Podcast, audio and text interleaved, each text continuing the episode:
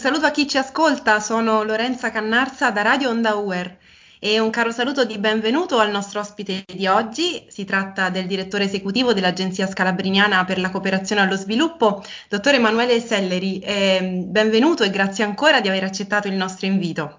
Grazie a voi veramente dell'invito. Proseguiamo allora con la nostra trasmissione dedicata alle attività di responsabilità sociale che, lo ricordiamo per chi ci ascolta, sono presenti nel percorso di studi dei nostri studenti iscritti al secondo anno di economia, giurisprudenza, scienze tecniche psicologiche e turismo e che eh, nascono proprio per rispondere al progetto formativo della nostra università che si ispira alla formazione integrale della persona. E questi percorsi sono stati pensati proprio per alimentare ed arricchire la formazione della persona intesa ehm, anche come pe- persona socialmente responsabile, persona intesa come essere costitutivamente sociale, membro della famiglia umana e quindi naturalmente aperto all'altro e che trova proprio in questa relazionalità l'ambito della re- propria realizzazione. Ed è proprio grazie alla collaborazione di realtà come eh, l'Agenzia Scalabriniana per la cooperazione allo sviluppo che gli studenti possono ampliare il loro bagaglio di conoscenze, esperienze e vivere e sperimentare in modo autentico il servizio verso il prossimo. Eh, Emanuele, ci vuoi raccontare l'impegno di ASCS a fianco dei migranti e dei rifugiati? Ok, eh, intanto grazie di nuovo per l'invito e bene, la SCS appunto questo acronimo complicato per spiegare Agenzia Scalabriniana per la cooperazione allo sviluppo non è altro che eh, l'organizzazione di volontariato dei missionari scalabrignani ne, in questa regione molto grande che è l'Europa e l'Africa. E quindi noi quello che cerchiamo di fare è di supportare l'azione dei missionari scalabrignani che da sempre si occupano di migranti e rifugiati del mondo nello sviluppare le loro attività sociali di accompagnamento e di lavoro con e per i migranti. No? E noi in questo momento il lavoro più grande che stiamo cercando di fare e è quello di accompagnare le persone in movimento in questo periodo così complicato come è quello della pandemia. Su, già solitamente il, il, percorso verso un'autonomia, verso una propria nuova cittadinanza de, dei migranti e dei rifugiati è complicato. In un periodo del genere la vulnerabilità aumenta e quindi le nostre azioni sono rivolte verso una... Um, verso una creazione di, di, dinamiche e di situazioni dove le persone possono stare in contatto, a confronto tra di loro in una, in una situazione di serenità.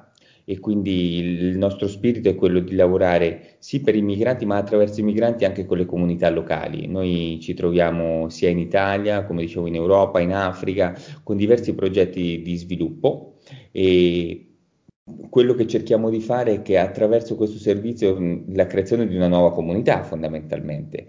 E abbiamo dovuto cambiare un po' i nostri, i nostri percorsi perché la pandemia è entrata proprio a gamba tesa, no? E se prima noi ci occupavamo fondamentalmente di, di accoglienza di rifugiati, ci, ci uh, occupavamo di di animare anche i giovani verso una sensibilizzazione verso questo mondo così complicato che è quello delle migrazioni, abbiamo dovuto fare non un passo indietro, ma ci siamo dovuti un attimino staccare da tutto quello che facevamo per cercare di capire qual era in questo momento la maniera giusta per intervenire.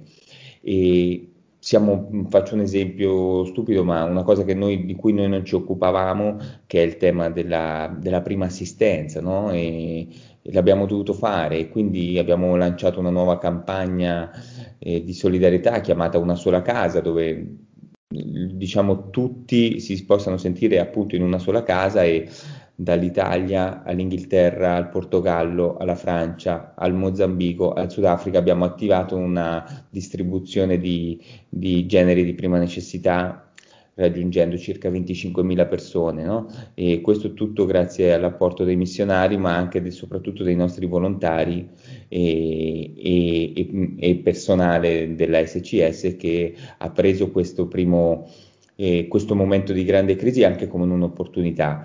E diciamo che la crisi non è solo alimentare, perché poi riguardo a questo abbiamo visto come di fianco ci sono varie emergenze, che può essere quella sociale che intesa per, eh, come prima assistenza, ma c'è anche un'emergenza sanitaria. Quindi eh, abbiamo nel nostro piccolo, non essendo esperti diciamo, di tema sanitari, ma quello che stando accanto alle persone da tantissimo tempo abbiamo attivato dei servizi di sostegno psicologico, soprattutto alle donne, eh, in, vari, in, in vari posti dove siamo, con una peculiarità, nel senso che le psicologhe e psicologi che lavorano con eh, le persone, soprattutto con le nostre donne migranti, sono in lingua per avvicinare ancora di più diciamo, le, l'empatia no? in un momento così difficile ed è un fenomeno che forse se ne parla ancora poco, ma il tema di crisi psicologica di questo periodo sta, eh, sta toccando moltissime persone, lo tocchiamo con mano, così come in alcuni posti, soprattutto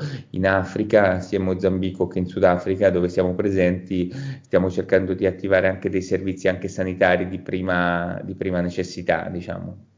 E... Grazie, grazie perché hai anticipato uno dei temi. Scusami, eh, poi fatto a quota. No, sì, sì, assolutamente. Eh, io ho, ho, visto sul vostro sito che eh, attualmente in Italia siete presenti con numerosi progetti anche a Bassano del Grappa, a Milano, Roma, in provincia di Foggia e con molti progetti e volontari a servizio appunto di migranti, rifugiati e delle comunità locali. Eh, ci vuoi raccontare un po' del vostro impegno a Roma? Ti chiedo Roma perché qui eh, abbiamo appunto potuto coinvolgere i nostri studenti e mh, possiamo anche estendere volendo l'invito a chi eh, volesse partecipare anche in futuro come volontario e volesse dare una mano. Eh, come, in che modo siete attivi qui a Roma? Qui a Roma storicamente negli ultimi anni abbiamo sviluppato due, due luoghi fondamentali di, di, attività. Il primo è, siamo sulla via Casilina a Torpignattara, nella zona più multietnica eh, di Roma, dove nel 2015 è nata Casa Scalabrini 634, che è un, un progetto diciamo, integrale di accompagnamento alle persone. Quello che abbiamo fatto qua, abbiamo trasformato l'ex seminario dei missionari scalabrignani in un luogo prima di tutto di accoglienza e qui vivono giovani neomaggiorenni e nuclei familiari e con protezione internazionale. E in una semi-autonomia nel passaggio tra i centri di accoglienza e la vita reale, no? E quindi abbiamo cercato di lavorare, cerchiamo di lavorare con, uh, con, queste persone affinché possano fare un passaggio vero e proprio verso, verso la cittadinanza e quindi essere autonomi, entrare nella, nel, nel mondo reale con il piede giusto e soprattutto circondati da relazioni e da rapporti affinché si possano veramente sentire dei cittadini, non solamente sia importante, lavoriamo sul tema lavorativo, sul tema economico, sul tema abitativo, ma quello che ci interessa particolarmente è il tema relazionale, no? E quindi la creazione di legami forti affinché nei momenti come questo di grande difficoltà si possano sentire parte di una comunità un po' più grande e più forte. E, e, un altro luogo storico dove lavoriamo qua a Roma, dove a, a molti dei vostri anche studenti ci hanno dato una mano, è la missione latinoamericana, e, dove anche lì partendo dai migranti latinoamericani poi si è arrivati a tutti, perché poi un servizi che di di corsi professionalizzanti, di, di, corsi di lingua, di momenti di, di comunità. Anche lì, partendo dalla, dai migranti latinoamericani poi ci si è ritrovati a lavorare e a vivere insieme a locali, a ragazzi, rifugiati, ragazzi e ragazze rifugiati dall'Africa, dal, dall'Oriente e partendo in quel, mo- quel, momento lì dai migranti latinoamericani. Questi sono due luoghi per noi fondamentali che continuiamo a, a promuovere sempre con l'idea che attraverso l'incontro con la persona che viene da lontano ci si può, si può ricreare comunità adesso dove viviamo.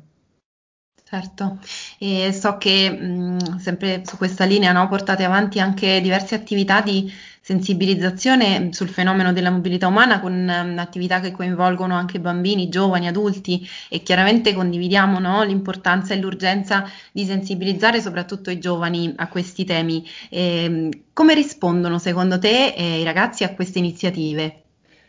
Devo dire la verità che i progetti di sensibilizzazione che noi adesso chiamiamo di animazione interculturale, no? sono quelli che a me danno più speranza di tutti, nel senso che ehm, se è un lavoro a lungo termine che non porta dei risultati eh, oggettivi e concreti all'istante, come potrebbe essere l'accoglienza, come potrebbe essere la distribuzione di un pacco alimentare, e sicuramente è quello che dà a lungo termine più soddisfazioni. Noi abbiamo incontrato tantissime, soprattutto gio- giovani in questi anni, non solo a Roma, a Roma abbiamo lavorato tantissimo nelle scuole, ma anche nel resto del paese facendo prima uno, un passaggio di, appunto, di sensibilizzazione verso giovani che si interessano a questo mondo, ma poi portandoli anche a fare dei veri e propri campi di servizio, a contatto con le persone. E la cosa interessantissima è che poi sono i stessi giovani che tornando da queste esperienze o tornando da semplici momenti di sensibilizzazione vogliono replicare questo ad altri giovani. In questo momento sta girando eh, su internet eh, un libro che si chiama Umanità ininterrotta, che è un, un libro creato dai nostri giovani che sono partiti un anno e mezzo fa, quasi due anni fa, eh, a fare la rotta balcanica, quella di cui adesso parlano tutti, no? la, si è partiti dal confine tra Turchia e Siria fino a Trieste e questo gruppo di 15 pazzi i nostri giovani sono partiti seguiti da un nostro missionario e hanno fatto, tutta, hanno fatto la rotta incontrando queste persone, i migranti che si trovano in un momento in cui non ne parlava nessuno e dove già le difficoltà erano grandissime. E in questo momento loro stessi hanno prodotto questo, con il nostro supporto un, libro fotografico che racconta questo e sono arrivati a tantissimi altri giovani e immaginate che questo libro è stato fondamentalmente pagato da una racco- campagna di raccolta fondi fatta da loro e questo ci dà tanta speranza. E io ho sentito negli ultimi anni parlare dei veri problemi migratori molto più dai giovani che dagli esperti di, di migrazione. Sì, anche noi abbiamo riscontrato grande sensibilità da parte dei, dei, ragazzi che hanno partecipato ai vostri progetti, ai progetti anche di responsabilità sociale in generale, e, no, nonostante non tutti all'inizio si approccino allo stesso modo a questo genere di esperienze che in qualche modo noi proponiamo come curricolari, no? quindi eh, certo. insomma, obbligatorie, no? non si tratta di volontariato puro, quindi non tutti si approcciano allo stesso modo all'inizio, ma poi cammin facendo veramente mh, si sentono arricchiti e sperimentano eh, il, qual è il vero senso della gratuità, del servizio verso il prossimo e si dimostrano veramente molto sensibili ed aperti a tanti temi dell'accoglienza, quindi questo ci fa, ci fa piacere. E, ti ringrazio molto Emanuele, allora per il tempo che, che, ci hai concesso, ci ha fatto molto piacere ascoltare la tua testimonianza e ti inviteremo ancora se vorrai eh, anche per raccontarci come proseguono i vostri bei progetti. Con molto piacere. Grazie, grazie davvero, grazie a tutti, un saluto e a martedì prossimo.